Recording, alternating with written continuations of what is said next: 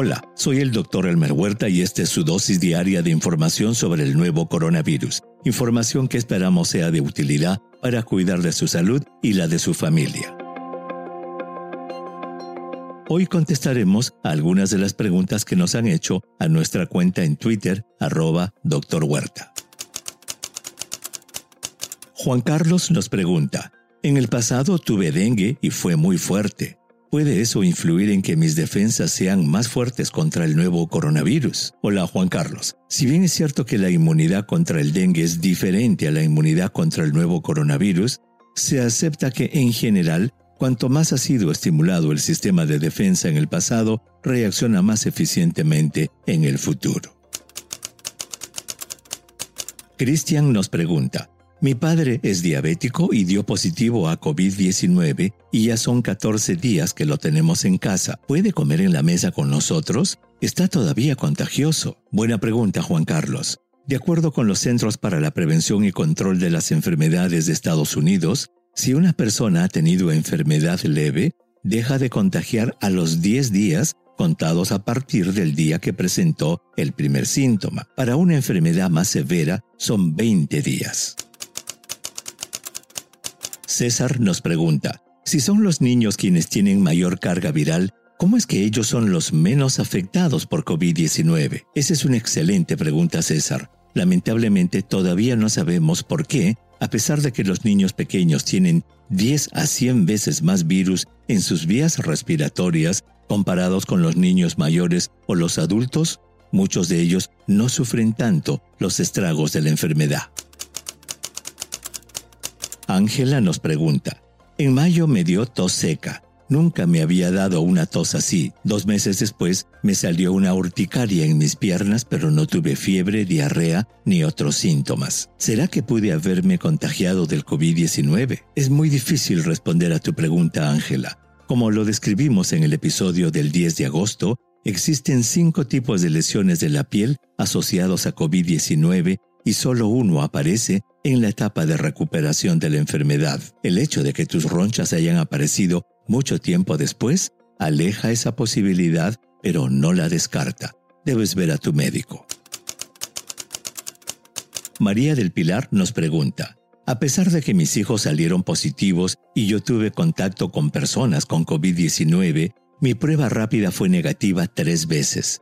¿Qué puede haber pasado? Buena pregunta, María del Pilar. Es posible que por algún mecanismo tú no te hayas infectado, pero el hecho de que te hayan hecho tres pruebas negativas probablemente descarta que la prueba haya salido falsa negativa. Lo cierto es que aún no se sabe por qué, por ejemplo, la pareja de una persona infectada no se infecta. Debemos esperar más investigaciones. Fabián nos pregunta, si me pongo una de las vacunas que se están desarrollando y luego sale otra mejor, ¿podría vacunarme otra vez? Excelente pregunta, Fabián. En el episodio del 12 de agosto, describimos cómo un grupo de científicos ha postulado que vacunar nuevamente a una persona con la vacuna triple, incluso a los vacunados previamente, podría hacer que la enfermedad sea más leve. Pero a pesar de que teóricamente no debe pasar nada, lo cierto es que por ser tan nueva y tener mecanismos diferentes de acción, no existe una respuesta precisa a tu pregunta. Blue nos pregunta, soy médico y ya tuve COVID-19 hace dos meses y medio, demostrada con una prueba serológica IgG positiva. Hace tres días operé a un paciente con COVID-19 positivo por PCR cuyo resultado recién salió hoy. ¿Cuál sería mi riesgo de contagio? Hola, doctor. A no ser que durante la intervención quirúrgica usted no estuviera bien protegido y se hayan formado aerosoles por el uso de electrocauterios, por ejemplo, no creo que haya riesgo de contagio. Además, hasta ahora no se conoce si puede haber o no reinfección, según los CDC de los Estados Unidos. Gracias por su pregunta, colega.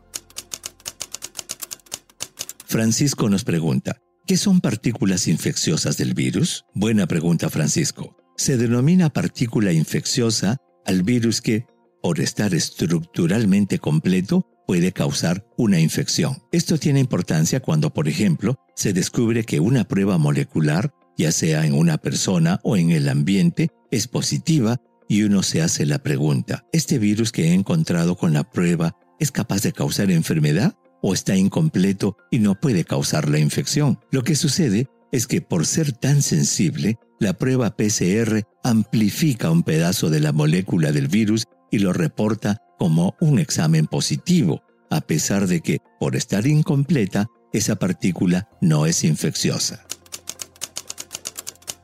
Optimista nos pregunta, Doctor, por flojera no lavo los productos envasados y los dejo en una mesa que he puesto en el patio pensando que el virus se desactiva. ¿Es eso así? Hola, optimista. Me parece que está muy bien, a no ser que la cantidad de secreciones sea muy grande, 24 horas a la intemperie es un tiempo suficiente para que los virus puedan inactivarse. Sara María nos pregunta, si puede darse la inmunidad cruzada contra el COVID-19 por haber tenido resfríos anteriormente, entonces Sería bueno que nos pongan la vacuna contra la influenza y neumococo en estos días. Excelente pregunta, Sara María. En el episodio del 12 de agosto, precisamente describimos una teoría que postula que las vacunas que nos hemos puesto en el pasado, por un mecanismo de inmunidad innata entrenada, podrían ayudar a disminuir la severidad de la enfermedad. Aunque debemos esperar más investigaciones para corroborar esa teoría, creo que la vacuna contra la gripe y la neumonía son muy recomendables en estos días. Dani nos pregunta, para quienes estamos cuidando familiares con COVID-19, ¿debemos tomar algún medicamento de forma preventiva o debemos esperar síntomas? Hola Dani. Desde el momento en que se sabe que algún miembro de la familia está infectado, esa persona debe usar una mascarilla y estar aislada. Los demás miembros de la familia deben evitar acercarse a ella usando mascarillas al atenderla en su habitación, que debe estar bien ventilada para evitar la presencia del virus en el aire. Lamentablemente, no existen medicamentos que uno pueda tomar para evitar el contagio. Jessica nos pregunta, ¿al cuánto tiempo de que una persona contrajo el virus deja de contagiar? Como le respondimos a Christian hace un momento, los Centros para la Prevención y Control de Enfermedades de Estados Unidos dicen que si una persona tuvo una enfermedad leve, deja de contagiar a los 10 días contados a partir del día que presentó el primer síntoma. Para una enfermedad más severa, deben esperarse 20 días. Finalmente quiero decirles que este fin de semana nuestra compañera Ana María Luengo Romero no podrá estar con ustedes con su episodio sobre el lado humano de la pandemia, pero no se preocupe, porque tendremos un episodio anterior para que lo disfrute. Envíeme sus preguntas por Twitter. Intentaremos responderlas en nuestros próximos episodios. Pueden encontrarme en arroba doctor Huerta. Y si cree que este podcast es útil, ayude a otros a encontrarlo calificándolo y revisándolo en su aplicación de podcast favorita. Volveremos mañana así que asegúrese de suscribirse para obtener el último episodio en su cuenta. Y para obtener la información más actualizada, siempre puede dirigirse a cnnespañol.com. Gracias por su atención. Chao.